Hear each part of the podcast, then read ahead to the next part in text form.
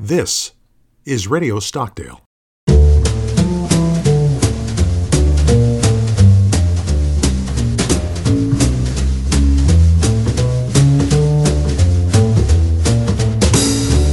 Welcome to Radio Stockdale. I'm your host, Michael Sears at the Stockdale Center for Ethical Leadership.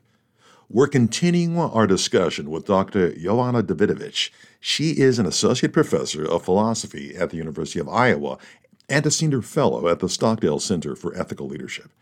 She also holds an appointment with the College of Law's Center for Human Rights at the University of Iowa, and she is the chief ethics officer at BABL AI, a company that audits and certifies AI systems. Welcome, Jovana, back to Radio Stockdale. Thanks for having me back. Let's talk about data analytics and how it can inform a teacher as to the relative quality of a student's work. How does that work? So AI can analyze uh, large volumes of educational data and, and use that to basically identify trends in student performance, student engagement, uh, just overall sort of student experience. And then educators can obviously use this information to make data driven decisions, better decisions because they have more information. Um, and so some of the information that they might have is identifying struggling students and then maybe mentoring those students or implementing other types of interventions and improving curriculum uh, design. Uh, one of the things that's really important to understand about data analytics is that it's as good as people who use it. And what that means is that you know, it really matters greatly how we use data analytics. So, for example, imagine you had a data analytics or a machine learning program that identifies um, student success. So whether or not student is likely to succeed in your class or whether or not student is succeeding in your class. It greatly depends what you're going to do with that. If what you're going to do with that is, let's say, mentor that student, um, the sort of worries about potentially identifying some students as potentially not succeeding who would have succeeded is not a big deal. So basically making a mistake about who's struggling and who's likely to succeed or not is not a big deal. But imagine, and some institutions have done this, using data analytics and machine learning algorithms for student success to identify students that they would not admit into their program or they d- didn't think were ready for certain t- types of courses. Um, so you can imagine there wrongly identifying a student as not ready to start a course or not likely to succeed in your institution could be a significant problem. So data analytics a super powerful tool we can do we can use to identify struggling students. And then you know what we do with that is really important for whether or not we're justified in using uh, data analytics. Let me dive into that a little bit more because what i'm hearing you say is that a student let's say a seventh grader or little timmy or tommy may not be understanding algebra or french or whatever in that grade level. There could be a lot of factors for that but sometimes the educational system, we might actually discard Timmy. I hate to use that word, but because we assess that he may not be X, Y, or Z, we give up on him. And you're concerned that AI actually might help you give up on him. Well, that's exactly right. So if you are using an algorithm to project, let's say, or to identify whether or not, you know, Timmy or Tommy is likely to do well, let's say in algebra two, given how they performed in algebra one, what you're measuring is not simply Timmy's or Tommy's, you know, basic intellect. You're also measuring, you know, did he have extra tutoring at home? Uh, what's his situation at home? Does he have a quiet place to study? Very often, our, our, our data analytics that are trying to measure whether somebody is succeeding or not are rightly, because they're so powerful, capturing all the things that affect somebody's performance. And those things are socioeconomic in addition to curricular and how good your teacher is and basic ability of a student. And so, and that's good. That's not a bad thing. It's just that we have to, when we look at that data, we have to look at it holistically. We have to understand that a good algorithm or a good uh, data analytics tool is when it's working well measuring all sorts of things it's not just measuring somebody's innate ability it's not just measuring my curriculum as a teacher it's not just measuring you know their performance on exams It's also measuring whether my institution is a good institution. Maybe my institution hasn't been supporting Timmy. It's also measuring whether, again, Timmy, Timmy comes from a particular socioeconomic background that makes it really hard for him to perform at his best. And so it's just important that when we do measure these things, we just use it for the right sort of stuff, like mentoring, rather than for things like, well, let's you know, let's not let Timmy go to the you know uh, advanced, let's say, math, which then of course has all sorts of effects on his ability to get into college one day, to get into advanced AP courses in high school, and so on. You know, I like your idea about holistic approach to this thing. We've got to be smart about how we use AI going forward. You've talked about the pros of using artificial intelligence in education, but there are some cons in educational use also, pretty big cons. Tell me a little bit about what your sense is of those cons. So there's a number of things people have been discussing um, as potential worries about the use of algorithms. One is in education in particular. One is, of course, bias. Another one is opacity of algorithms, not really understanding what the algorithms are sort of telling us. Uh, a third one is issues about privacy and personal data. The sort of data that powers these algorithms comes from personal information about often students. Um, and another one is issues about equitable access. So that's just a, a subset of, of sort of key issues that have been on people's minds around potential worries around the use of AI in education. So let's talk about bias. And we're not necessarily talking about socioeconomic bias, it might be there, but we're talking about algorithmic bias. Let's talk about that. Yeah, absolutely. I mean, that's that's exactly the key point here. Some of the biases that we see in uh, outputs of our algorithms, let's say biases that you know are more likely to identify you know girls as struggling in school or biases you know or algorithms that are more likely to identify uh, people of color as underperforming in school or something like that. Those sorts of biases could be tracking and often do track socioeconomic biases in our society. But then there are straight up algorithmic biases. We make design choices when we build algorithms. Design choices about what we want that algorithm to optimize for what is it after? Um, and those design choices can also introduce algorithmic bias, uh, which is not about the socioeconomic bias. It's straight up about the biases we as designers or developers chose to implement in our algorithm. Um, and then, of course, very often those those types of biases, the socioeconomic ones, are just uh, and the ones that come from the development, the ones that are truly technical biases, very often merge in unique and funky ways to create sort of a extra, you know, emerging biases that combine both. But I mean, going back to the student success algorithm example that I gave you, as I said, our outputs, if you had an algorithm that identifies somebody is likely to succeed, let's say in our institution, that algorithm is going to capture some socioeconomic uh, biases from our society. The examples I gave students who don't have a quiet place to study, students who, whose parents don't have money to pay for tutoring, I mean, study after study shows that SAT scores over 1300, for example, um, there's only 1% of kids in the lower 50% uh, socioeconomically that perform over 1300 on SATs. Uh, in the top 1%, so par- uh, kids whose parents earn over one are in the top 1% of earners, uh, close to 30% of kids get over 1300 SATs. That clearly tells me something about what SAT is measuring. It's measuring not innate ability, it's also measuring things like I had tutoring. I was able to get an SAT um, prep course or something like that. So our student success algorithms are going to do the same. So that's one type of bias that that might emerge in an algorithm. Others emerge, you know, for example, proctoring algorithms that need to detect a face as they're proctoring somebody taking an exam or certification. They might struggle with, in particular, women of color but also in general struggle with people of color. And so you might have those sort of, those are pretty technical. It depends on the sort of data we gave the algorithm and how well we trained it. And so there's a range of different types of bias, different type of biases that emerge in uh, educational technology that we just need to be aware of. And there are many ways to mitigate them. Bias seems to be a big deal.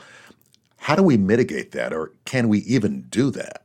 There's a, a, great number of scholars working on how to mitigate bias, and there are some excellent techniques to mitigate bias uh, in AI. And I, am not going to go into great detail in, in all of them, but um, one of them is to just uh, so-called control distortion. So we just change the training data. So the training data reflects the world as it is. But we can, when we're building the training data, when we're labeling things, we can make the world look like it should have. So imagine our banks consistently turn down Hispanic applicants. We can say it didn't, right? So we can give our algorithm as we're building it not examples of the way the world is, but examples of the way that we think the world should have been.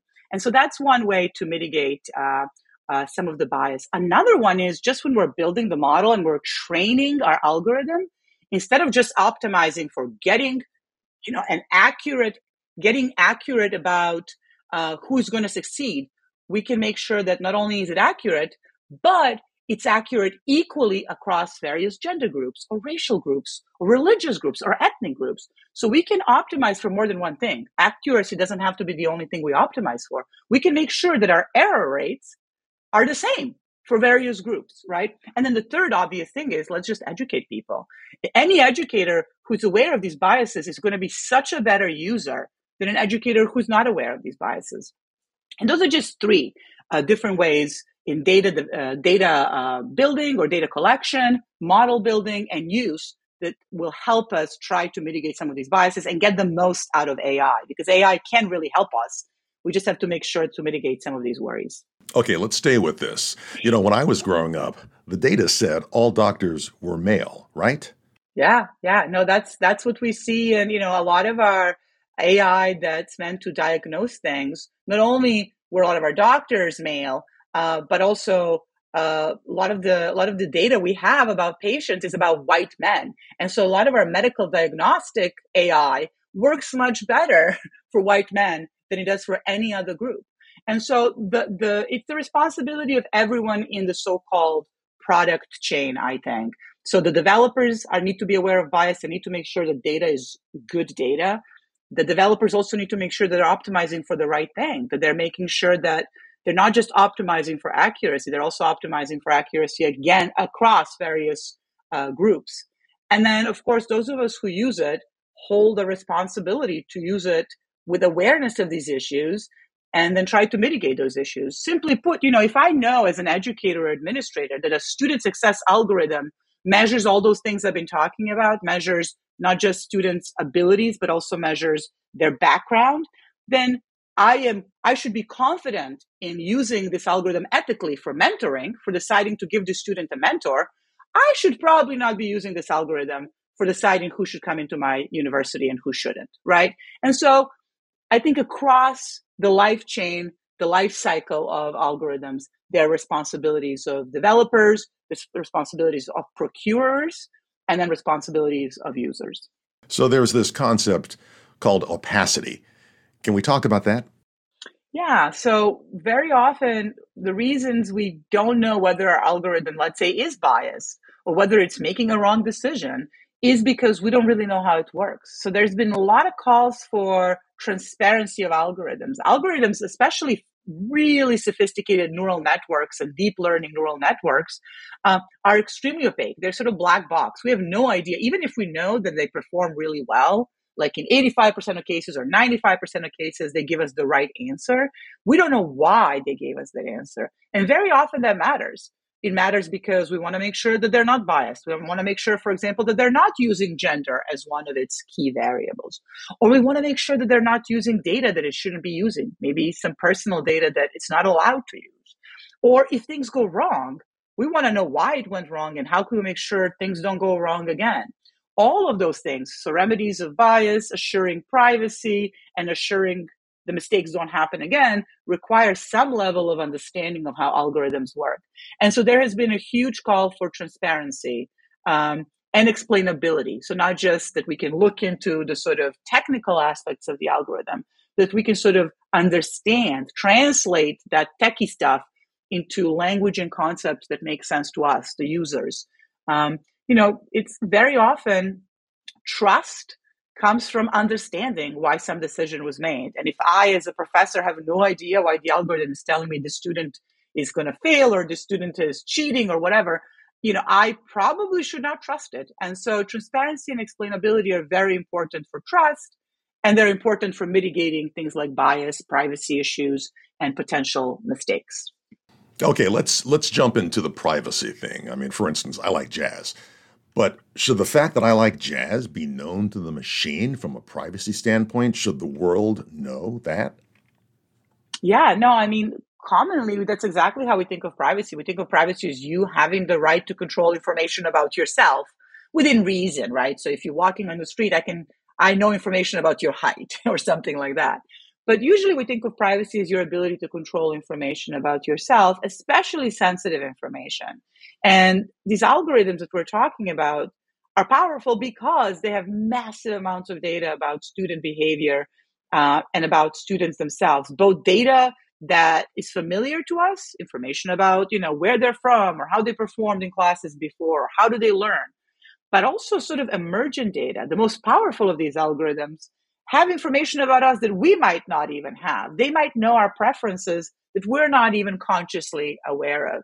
And so there's genuine worries about both privacy around personal information and also privacy around sort of preferences and behaviors and values that we might have that we're not even again consciously aware of. I want to say that students, at least my students, are very cognizant of this issue. They seem to be, for example, much more worried about this issue than, let's say, issues of transparency. I think the two issues that an average student is most worried about are bias and privacy. So, this final thing, uh, equitable access, and what I'm really talking about here is the fact that not everyone has the ability to either use the algorithms or the data has been set based on their histories. Let's talk about equitable access and how that affects education. Yeah, I mean, that's, you know, we already captured some of the issues about equitable access that some of our algorithms and data analytic tools that are measuring student success, for example, might be just measuring access to tutors. But the alternative worry, let's say the privacy worry, is that actually underprivileged kids are much more likely to be exposed to privacy uh, uh, violations. For example, uh, at least in the school system where my kids go to, every kid is issued a laptop. Um, and then children who come from privileged homes tend to have their own laptops, usually may, maybe a bit better quality. Kids who come from underprivileged backgrounds rely on laptops issued by the, the system. Those laptops, the ones issued by the system, are the ones that track and collect a lot of this data. For example, one of the algorithms that runs on those laptops is an algorithm that's meant to track behaviors that might make you a security risk or might make you uh, you know at risk of harming yourself and while that's great you know we want the tools to identify proactively identify kids who might harm themselves if those algorithms are only running on the kid on the laptops of, of the kids who have to use uh, this district issued laptops you can see the privacy consideration or the privacy worries there we're only collecting information and potentially infringing if not violating the privacy of those children who have to rely on those laptops. So that's just a tiny example. The other obvious example is if we, you know, personalized learning systems, uh, adaptive learning systems often are going to cost something. And so there might be only more readily available to children who already can afford probably private human tutors and private SAT prep tutors and so on. So it might just exacerbate that problem. Dr. Jovana Davidovic, there's a lot to talk about with artificial intelligence on a lot of vectors, but especially with education. Thanks for joining us on Radio Stockdale. Thank you for having me back.